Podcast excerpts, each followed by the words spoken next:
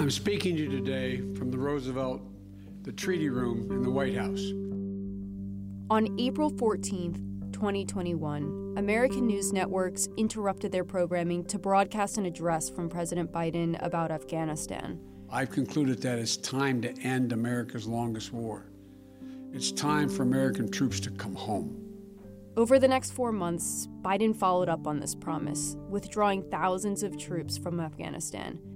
Provinces across the country began to fall, one by one. And by the end of August, a single story dominated news headlines. The Taliban had taken over. As the Taliban move into Kabul, Western countries are moving out. It's hard to put into words how desperate this is.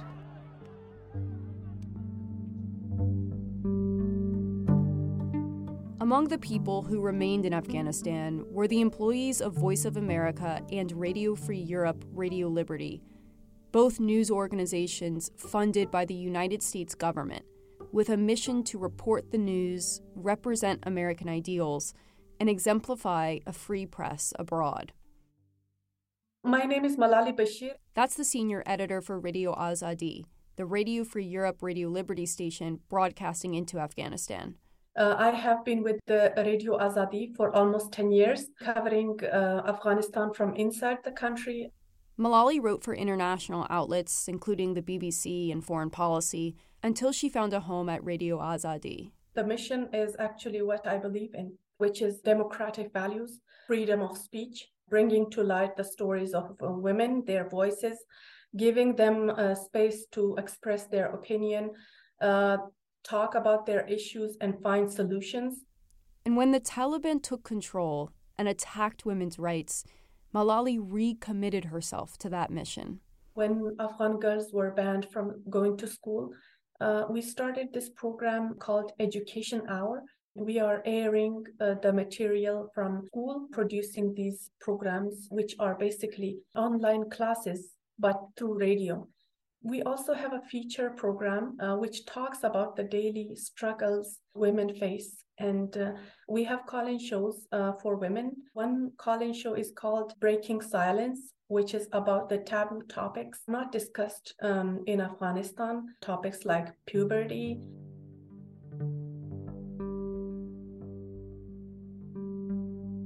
Girls who are calling us, the agony in their voice. Teachers on our call-in shows, they have cried, wept. They are emotional the whole time when they talk about how their lives are restricted by the Taliban.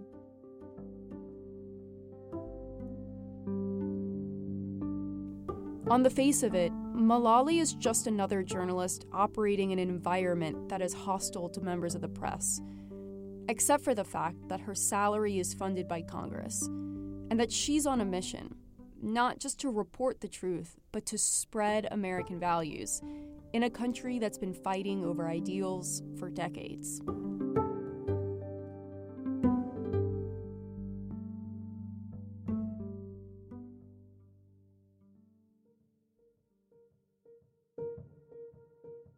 In order to understand what's going on today in Afghanistan, we have to return to the origin story of Voice of America and Radio Free Europe, Radio Liberty.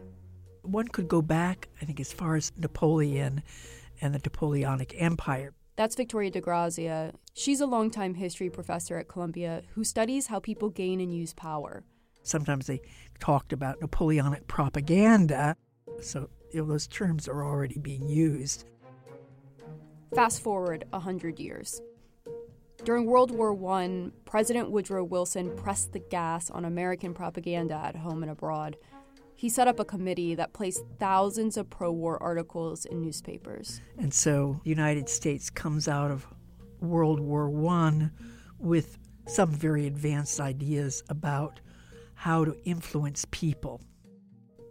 These ideas continued to be refined in the next decade. And then coming out of the war, there's all of the growth of psychology and advertising, bringing in, Europeans like Freud's nephew, Edward Bernays, who does all of this work on psychology and persuasion. Edward L. Bernays, you're the father of public relations. What led you to see the need for public relations? I was a member of the United States Committee on Public Information, and I found that ideas were weapons and were even more effective than bullets. Social scientists, inspired by Bernays, started working with the government during the next World War. They're coming in to say, you know, what is propaganda? It's very important, clearly, for democracy. How do you persuade the masses the right way to go or the wrong way to go? By the start of World War II, the Nazis and the Soviets were each blasting propaganda campaigns via shortwave radio into millions of households in Germany, the USSR, and across Europe. Getting to the period of the Nazis and the fascists, from the very get-go, they're saying that we have to get the message out. So propaganda, very loud appeals with posters, and then the radio. It's electoral campaigning. It's starting to bring in a lot of ideas about persuasion. Persuasion, which says that what we're doing is not violent. It's really absolutely necessary. We're not telling lies. They're telling lies.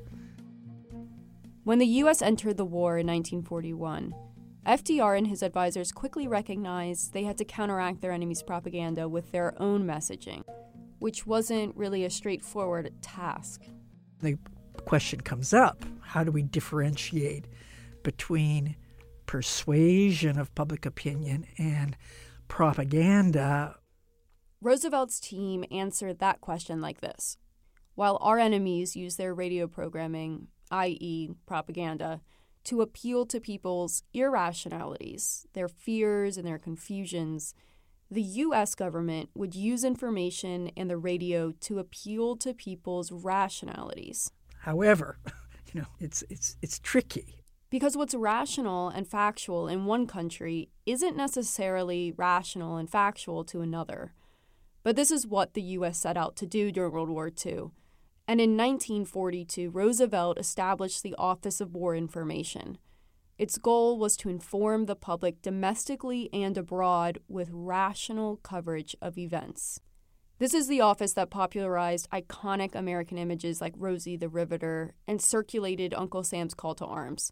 Also, it adopted and nurtured Voice of America. The first Voice of America broadcast was to Germany in 1942. This is a voice speaking from America. A voice from America at war. Our voices are coming to you from New York, across the Atlantic Ocean to London. Voice of America would report the United States account of the news. The news may be good or bad. We shall tell you the truth.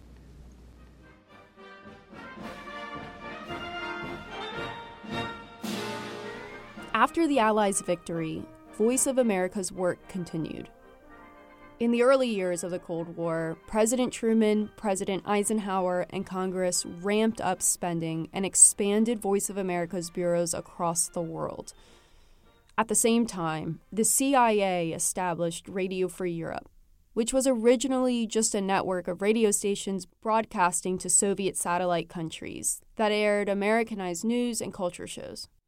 Radio Free Europe would later expand onto other continents and be renamed Radio Free Europe/Radio Liberty, or RFE-RL. Originally, the network wasn't directly overseen by the president, like Voice of America was, but it couldn't escape Washington's influence. Eisenhower's famous Crusade for Freedom, an international propaganda campaign against communism, helped fundraise more than $1 million for RFE-RL.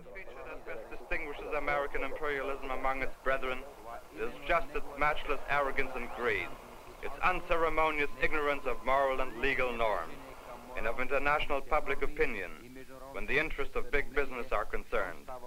This is the official view of America, which for more than a decade the regime, radio, and press have presented to the people of Eastern Europe. This is the version taught in the schools, and this is the version that would eventually be accepted as true if we allow it to stand unchallenged. But it is challenged, We challenge it by building and supporting Radio Free Europe. Voice of America and RFERL successfully beamed into millions of Soviet households from their transmitters in Munich. It's got that advantage, that technological advantage, but also it was a very tightly organized operation to try to homogenize what was being delivered, also to be able to coordinate it with U.S. policy. That last bit is important. As time passed, there were some structural changes to how Voice of America and RFERL were overseen by the government. Eisenhower, in 1953, created the U.S. Information Agency and placed Voice of America under its purview. Though Voice of America claimed to be an objective and factual news organization, the U.S. Information Agency coordinated closely with the Secretary of State. And this is the era of the Vietnam War, of LBJ's Hearts and Minds campaign. It is a question of heart and mind. A foreign policy strategy developed to cultivate popular support for America's war effort among the Vietnamese. Appealing to people's highest ideals was key. By 1994, Voice of America was spreading news in 46 languages. RFERL was doing the same in 19. And that year, an editorial firewall was established. It was intended as, quote, an essential guarantee of journalistic credibility, end quote. On paper, the firewall prohibited interference from any U.S. government official in the independent reporting of news. But by that time, even as the Cold War was winding down, the government was pumping more than $1 billion into the U.S. Information Agency every year. And a Harvard professor named Joseph Nye, riffing on the ideas of Edward Bernays, coined a new term, soft power. The ability to get what you want through attraction and persuasion is soft power. That influenced communication in Washington and around the world. If a country has a culture which is attractive to others, it may make other countries more willing to hear its views or to sympathize with its views. Politicians really latched on to this idea of soft power after 9/11. The Senate Foreign Relations Committee heard testimony Wednesday on U.S. policy towards Afghanistan. In 2002, Joe Biden, who was then a senator, presided over a hearing about Afghanistan. Bill, hearing please come to order.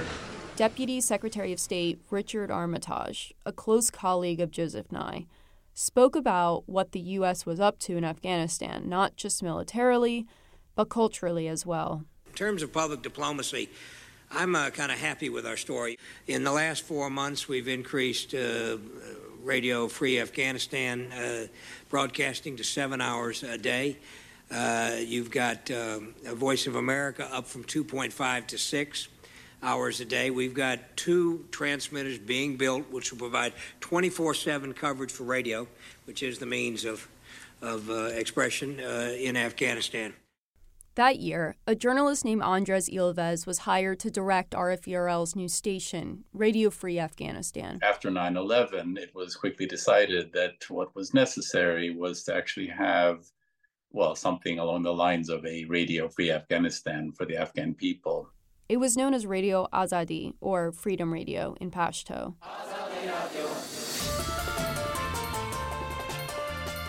It provided westernized news in Dari and Pashto, which are Afghanistan's 2 official languages. And it filled a market gap at a critical point. What was new about this was to actually start an Afghan radio that was really for the people of Afghanistan. And that's kind of unique in many ways, even in international broadcasting, that your premise would be that you're broadcasting to a country. And that, of course, in Afghanistan means broadcasting in those 2 languages. Radio Azadi's mission was to report the news and spread the values of a free press to a country that struggled to maintain an independent journalism industry. It really has come to be known by many people as the de facto national radio of Afghans. I've seen even video clips where somebody's going to somebody and saying to a passerby and saying, oh, well, I'm from, radio. Oh, are you with Azadi? Everybody knows it. Radio Azadi and Voice of America's Afghanistan service kept audiences informed throughout the war. They trained local journalists and sent them out to report across the country on elections, human rights abuses, and religious radicalism. According to a recent report, more than 6 million people tune into Radio Azadi each week. Nearly 10 million watch Voice of America's Afghanistan service. But as time has gone on, members of Congress, both Republicans and Democrats, have started to question how the whole operation works. Not just RFERL and Voice of America, but the soft power machine overseeing it all, the U.S. Agency for Global Media.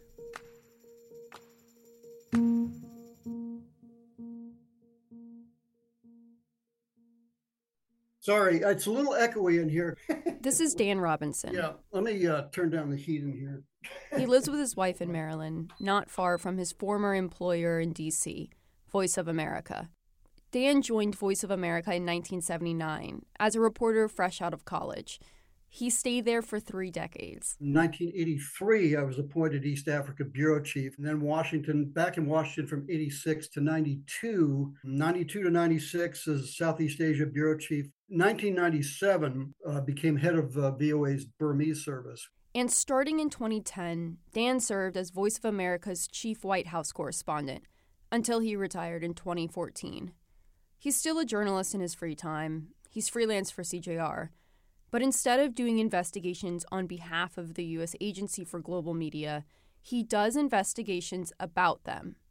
Dan writes for a watchdog website called USAGM Watch. This is the only federal agency that has had this watchdog function being carried out by citizen journalists. Dan claims that since the early days of his career, he has witnessed the government attempt to interfere with Voice of America's reporting. You know, with frequent moments that I observed when the VOA News Division had to face off with ambassadors or the State Department over certain content. And over time, the government influence intensified. Post 9/11, with such a momentous event, there was bound to be ripple effects for, you know, America's foreign-directed, taxpayer-funded media. There was clearly pressure from the George W. Bush administration that filtered down. At one point, just to cite one example, there was a push to ensure that individual correspondent reports always and fully reflected the official administration line. One day, a message arrived in Dan's email inbox. I remember the specific email almost like it was yesterday. It basically called for correspondents to put in the actual State Department guidance into the correspondent reports. You know, it was clear to everyone what was happening. And for many people at VOA who had been there for decades, it was kind of, oh, here we go again. In Dan's view, the editorial firewall created back in 94, which was supposed to protect reporting from political interference by the people who controlled their purse strings, was being challenged. And Dan wasn't alone. Congress pushed for some structural reforms. With President Obama's approval, Congress consolidated the board that oversaw Voice of America and RFERL into a single CEO position to be appointed by the sitting president. In 2020, Donald Trump's appointee, Michael Pack, cleaned house. Concerns are being raised about the political independence of the U.S. Agency for Global Media after all 4 network heads were fired on Wednesday. President Trump nominated conservative documentary filmmaker Michael Pack. Pack has previously worked with former White House chief strategist Steve Bannon, who in 2018 called Voice of America, quote, totally controlled by the deep state apparatus. Pack ignored a subpoena from lawmakers who today expressed bipartisan concern that he has politicized and mismanaged media outlets that helped the U.S. win the Cold War. Later, investigative reports by the Office of the Inspector General and the Government Accountability Office, requested by Democrats and Republicans, recommended additional firewalls and structural changes to USAGM. The agency organized a town hall meeting for staff to focus on strengthening the editorial firewall. Our firewall prevents and is meant to prevent the White House, State Department, Pentagon, Congress, in fact, any government agency from dictating to VOA what we should cover, how we should cover it, how we do our programming. Staff members are also now expected to undergo editorial independence training. Still, the parameters of the firewall aren't defined in any legislation. Dan senses that the agency's journalists have always been self-aware about its flaws. You know, on the one hand, you know, I recognized it for what it was. And people who ask me the question, were you ever interfered with directly in doing your journalistic job at VOA? My answer usually is no, but just the fact that I was aware of all these other events and the history certainly had an impact on me over the years. Worse, as Dan sees it, USAGM jeopardizes the safety of news reporters and news consumers, many of them not American citizens. They rarely ask the questions that you and I are discussing now, which is the risk to people on the ground, including to the reporters who are sent out, like the woman in Kiev who was killed in a missile strike early in the war for Radio Free Europe/Liberty. Rarely talk about the risks to those folks. In the past 5 years, 4 Radio Azadi journalists have been killed in bomb attacks in Afghanistan. In one instance, a reporter named Mohammad Ilyas Dayi was a direct target. The last story that he was working on was about a woman. Her name was Nargis. He called me and he told me that, you know, there is this story and I want to talk about this because Taliban have captured her house and they are attacking the Afghan security forces. They are using her house as a shield. And so we agreed, okay, we will cover the story. But next day he was killed in a car explosion.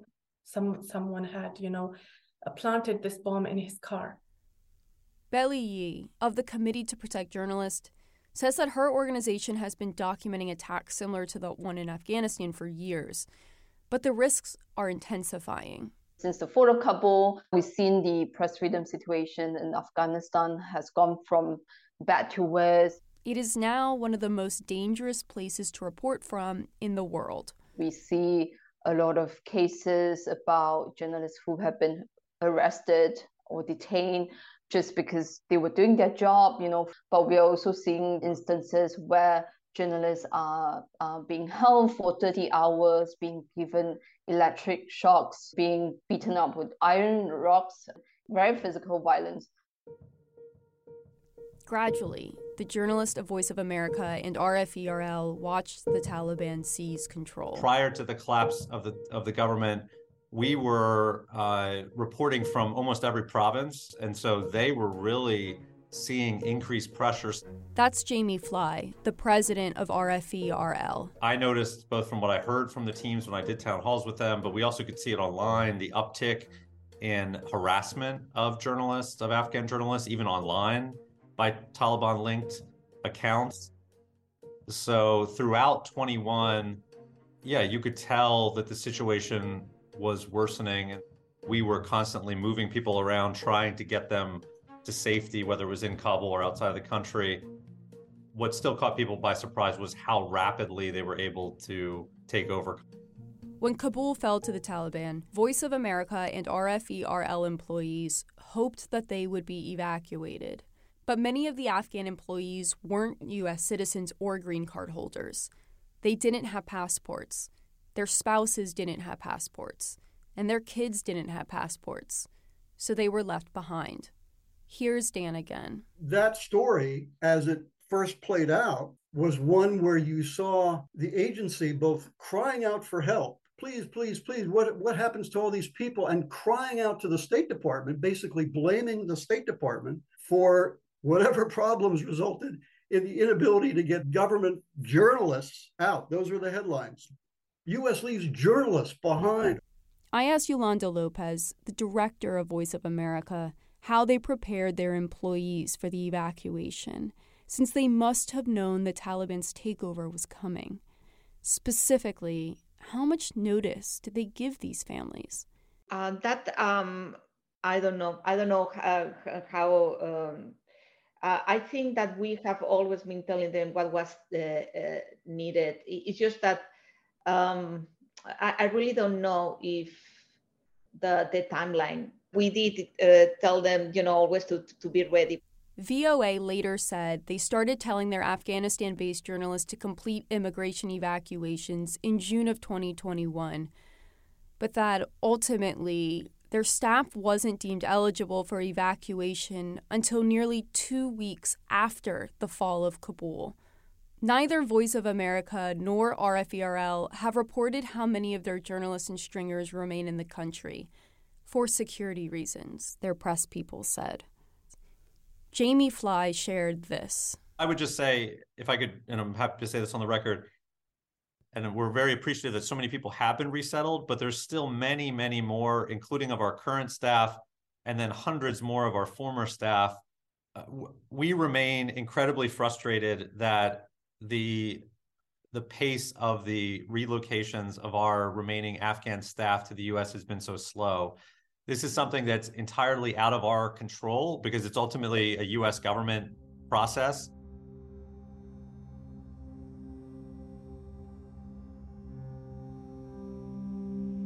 Those living in Afghanistan face similar threats to people in Iran, Ukraine, and elsewhere.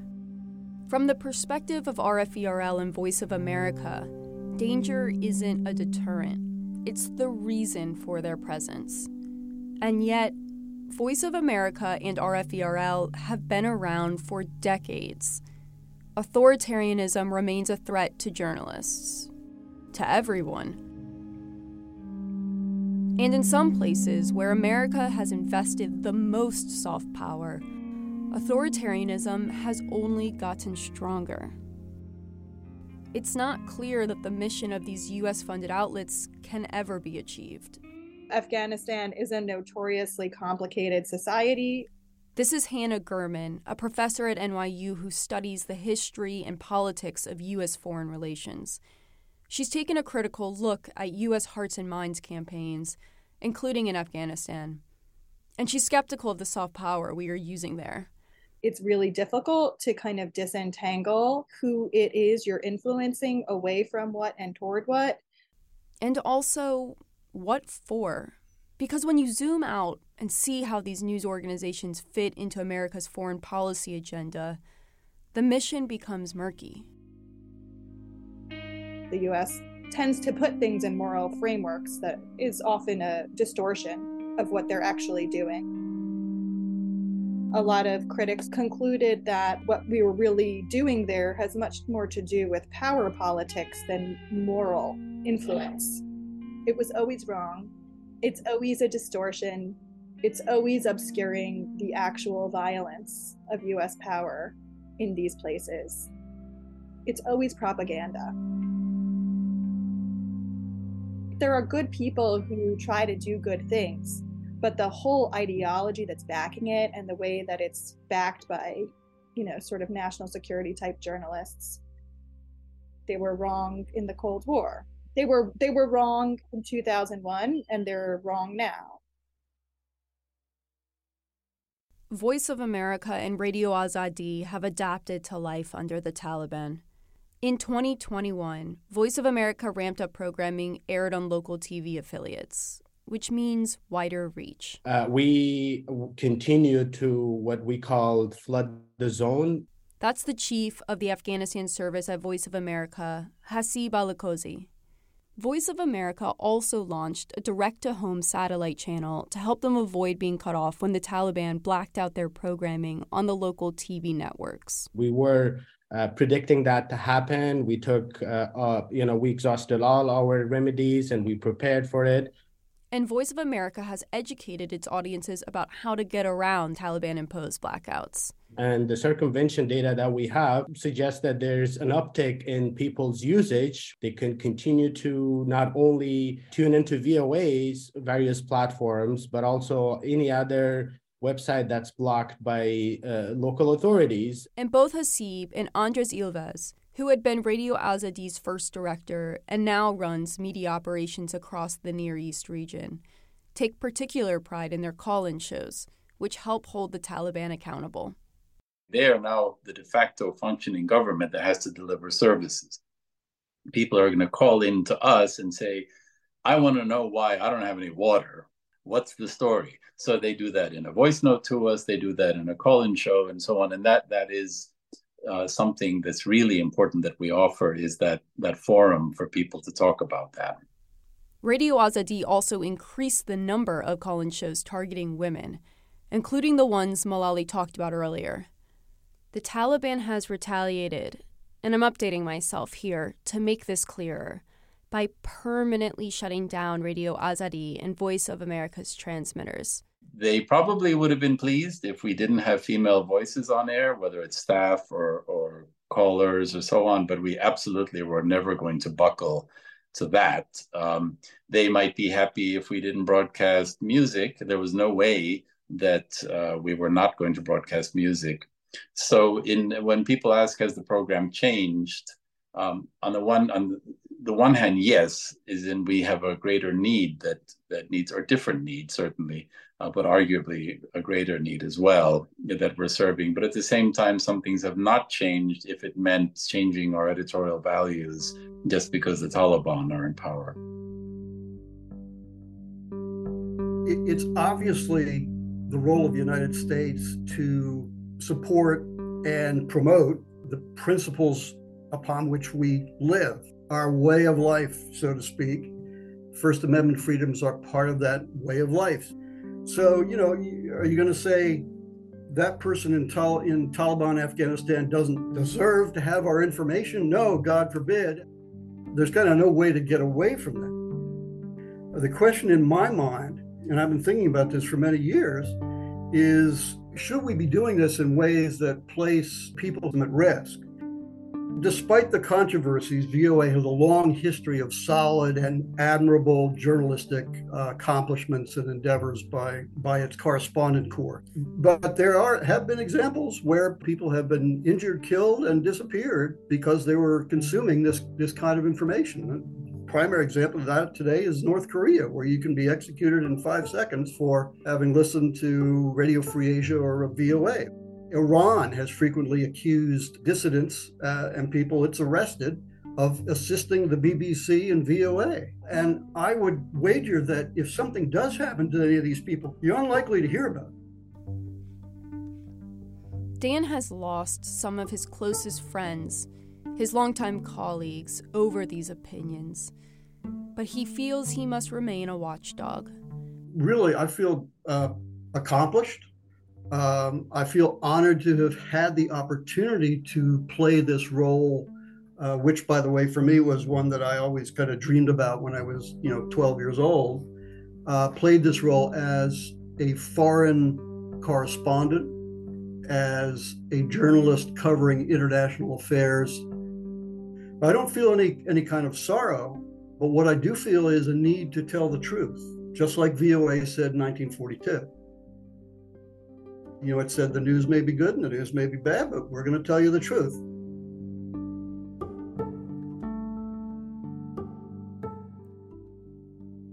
Thank you to Betsy Morace, who edited this story, and Will Tavlin, our fact checker. Music provided by Blue Dot Sessions.